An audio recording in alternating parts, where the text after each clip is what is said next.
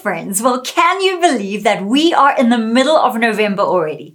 It feels like we have entered into what I call the year end whirlwind with exams, work close off and deadlines, year end functions, present buying, kids prize givings and concerts, family functions, Christmas, New Year's Eve. And before we know it, we will be spat out of the whirlwind and into 2023 feeling a little bewildered.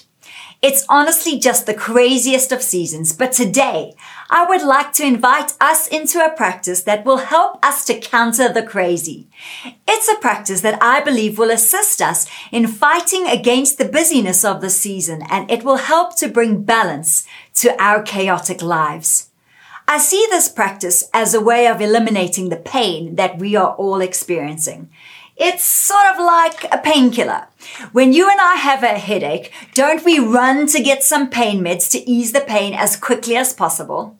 Well, today, I would like to offer us this practice as a way of eliminating the pain of the season. This practice will literally change our lives if we will implement it daily. It's the practice of stillness.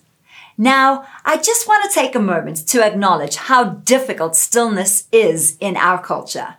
But friends, practicing stillness is so, so worth it. The first part of Psalm 46:10 says, "Be still and know that I am God." Stillness does two very specific things. Firstly, stillness helps us to remember who God is.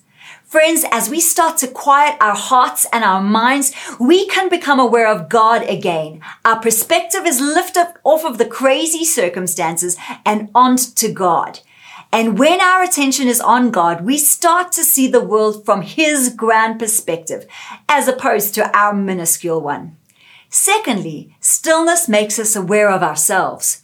When we are still for a minute or two, we can connect with ourselves and we remember who we are.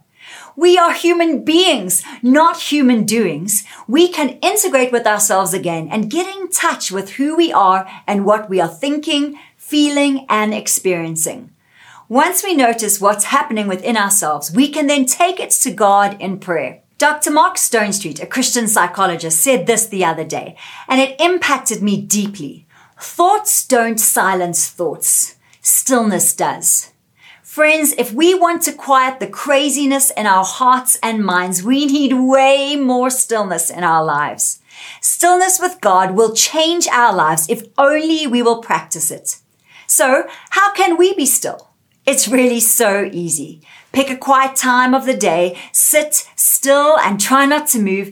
Take a few deep breaths in and out. Still your heart and mind from all your to-dos and pick a phrase about God that you want to focus on. Perhaps something like God is loving and kind or his goodness and mercy follows me and keep coming back to it.